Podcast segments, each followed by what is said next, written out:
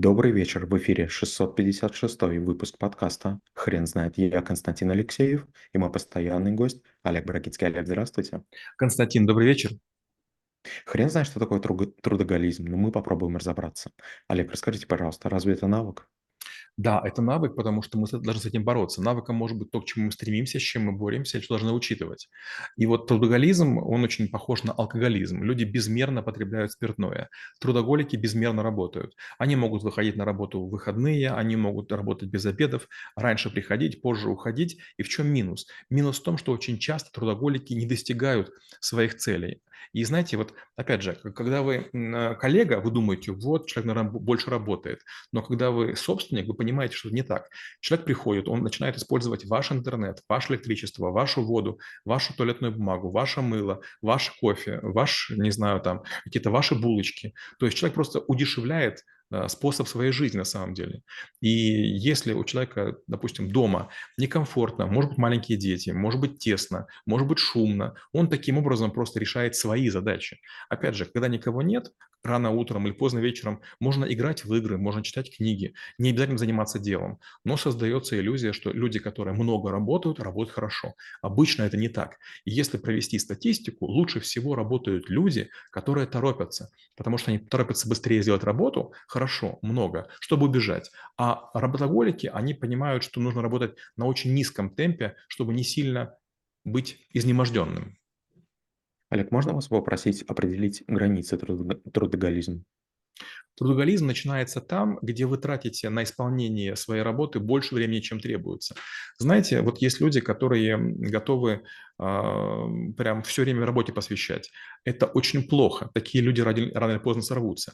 Трудоголик – это человек, которому кажется, что он жертвует своей жизнью. И когда его не ценят, он срывается. Например, человек сидит на работе день и ночь, и его рассматривают на должность начальника подразделения, но не выбирают. О чем трудоголик? Да никто, кроме меня, не работает столько, и он может уйти. Но самое обидное, на новом месте он будет делать такую же ошибку. Длительность исполнения работы не гарантирует ее качество.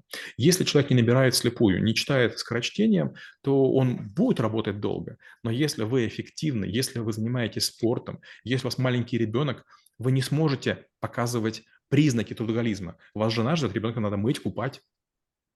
Олег, как вы думаете, а перфекционизм и трудоголизм – это синонимы? Нет. Есть люди, которые перфекционисты, но не трудоголики. Трудоголики – это люди, которые надрывно, натужно, показным образом мучают себя на работе, в том числе, чтобы другие это заметили. А перфекционисты иногда бывают крайне легкими, порхающими особами, которые на самом деле тайком от других очень много работают. Олег, вы уже упомянули, что считаете трудоголизм зависимостью. Вы не могли бы, пожалуйста, рассказать, почему? Дело в том, что чем человек больше проводит времени на работе, тем сильнее у него возникает привыкание. И ему начинает хотеться. Он сидит с родными и близкими на каком-то дне рождения или, не дай бог, на поминках, но мечтает. Эх, мне бы в мое кресло, эх, мне бы мою чашку, эх, мне бы тот самый кофе, который я пью. То есть у него начинается такая сильная привязка к рабочему месту, к рабочей атмосфере. Очень часто человек влюбляется в вид из окна, он влюбляется в свой аквариум, в свой кактус. Он начинает обставлять все вокруг себя, чтобы ему было комфортно. И наоборот, дома он старается этого не делать. У меня был коллега один, он был явным трудоголиком, он родом из Бишкека. По-своему, я его очень ценю, люблю, но он работал просто день и ночь. Но когда я прилетал, в первый или второй вечер он забирал меня к себе домой, и мы были у него. Он жил на Семеновском валу, и, если честно, у него была совершенно жуткая квартира. И когда я к нему приходил, я понимал, почему он не хочет находиться дома. Дома у него было тяжело и плохо. У него была крыса, у него была кошка, у него был хомяк, а тогда был специальный запах, у него был ржавый унитаз, у него была не очень опрятная кухня. Конечно, в офисе было гораздо круче. Олег, а можно с вами попробовать разобраться в этой истории и подумать над тем, те люди, которые трудоголики и отдают достаточно большую часть времени именно своей работе, а что они пытаются компенсировать? Знаете, если у вас есть состояние счастья, вы на работу бежите с радостью, потому что вы ее любите, и домой бежите с радостью, потому что вас ждут. Но если у вас где-нибудь что-нибудь не так, вы начинаете компенсировать. Люди, которые неудачны в спорте, люди, которые неудачны в быту или в отношениях, конечно, будут работоголиками. Знаете, как только парень влюбляется, с ним работать почти невозможно. Нужно его отставить там, на 1,5 месяца, потому что, ну вот начинаются серьезные ошибки, потому что человек все время думает там, о своей девушке или женщине. У женщины такая же история, только она еще дольше длится, то есть бабочки порхают в голове долго. И, конечно, в эти моменты люди не бывают трудоголиками. То есть трудоголики, которые раньше сидели день и ночь, вдруг начинают упархивать с работы, дольше обедают, и как бы такая дурацкая появляется улыбочка на лице, потому что они думают не о работе. Ну и замечательно, ну и прекрасно. Олег, вы не могли бы, пожалуйста, рассказать, какие признаки отличают трудоголизм? Первое – это мученичество. То есть люди в какой-то момент времени полагают, что они компании отдают лучшие годы. Они приезжают очень рано, они уходят очень поздно, они там, едят еду из контейнера для того, чтобы там меньше был обед.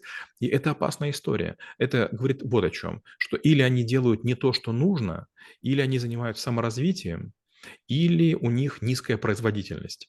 Потому что любая работа должна быть рассчитана на то, что человек придет вовремя, уйдет вовремя. Еще раз говорю, представьте, человек работает в Open Space. И когда он приходит, он включает свет. И загорается, например, 600 лампочек. Но он сидит один. Ему, конечно, комфортно. Ему свежо, ему приятно. В его распоряжении кухня, которую убрали. Но для коллег, когда они приходят после того, как поработал трудоголик, для них видны после уборщицы, пришел трудоголик, грязные чашки и другие всякие вещи. То есть офис уже не такой свежий. Ну и, конечно, для собственника это колоссальный расход денег, просто колоссальный. Олег, как вы относитесь к такому выражению, что трудоголизм – это врожденное состояние? Ведь есть люди, которые действительно по своей натуре любят и могут долго работать, делая все для того, чтобы подойти ближе к своей цели. У меня были разные трудоголисты. Например, есть Саша Яценко. Это парень, который много работает, потому что ведет много проектов. И это понятно почему. Он много зарабатывает. Есть другой пример. Юра Костенко. Это парень, который мог подряд очень долго работать для того, чтобы выторговать себе время, чтобы потом на рафтинге поехать там, кататься по Нигеру или по другой африканской реке. Тоже можно понять. А есть третий, еще третий есть. У меня была Анна, девушка, которая была классным аналитиком. Она очень много работала, заработала денег и вдруг через 3 года говорит: спасибо, я заработала деньги, я уезжаю в Голландию, буду открывать хоспис. Вот такие есть люди. То есть они много работали для того, чтобы реализовать свои задачи. Саша хотел машину и квартиру, Юра хотел посетить все крупнейшие реки, а Анна хотела в какой-то момент времени отойти от офисной жизни и помогать другим людям. Олег, как вы думаете, можно ли включать и выключать трудоголизм у себя внутри? То есть в какой-то момент мы очень быстро ускоряемся и продолжаем работать в течение 3-4 месяцев на износ, выполняя какой-либо проект, и следующие 3 или 4 месяца просто ничего не делать. Я думаю, что такие люди есть. Это в первую очередь продавцы. Продавцы в начале месяца отдыхают, потому что только что с трудом сделали планы, всех замучили. Но последние 2-3 недели они начинают судорожно работать, звонить, ходить, ездить на встречи. И да, они в этот момент выглядят трудоголиками. Но плохой режим. Получается, первое время, когда никто клиентов не тревожит, продавцы тоже не тревожат его. И они работают, получается, в одной фазе с рынком. Поэтому лучше переучивать, лучше платить больше за дела, которые они делают в первой половине месяца, чем во второй. Олег, вы не могли бы, пожалуйста, оценить свой трудоголизм? Я не скажу, что это трудоголик, по одной простой причине. Я являюсь результатором и достиженцем. То есть я не стремлюсь работать больше, я стараюсь делать больше результатов. У меня совершенно другая мотивация. Если не получается, я не буду сидеть. И наоборот, если я чувствую, что идет, я пересижу. Но опять же, я не перфекционист, я не трудоголик. Я очень люблю жизнь. Я мечтаю поехать на Мальдивы, понырять, отдыхать и так далее. То есть работа точно не является смыслом моей жизни. Работа является способом доказать в первую очередь себе, что я кому-то нужен, не более того. Олег, спасибо. Теперь на вопрос, что такое трудоголизм, будет трудно ответить. Хрен знает.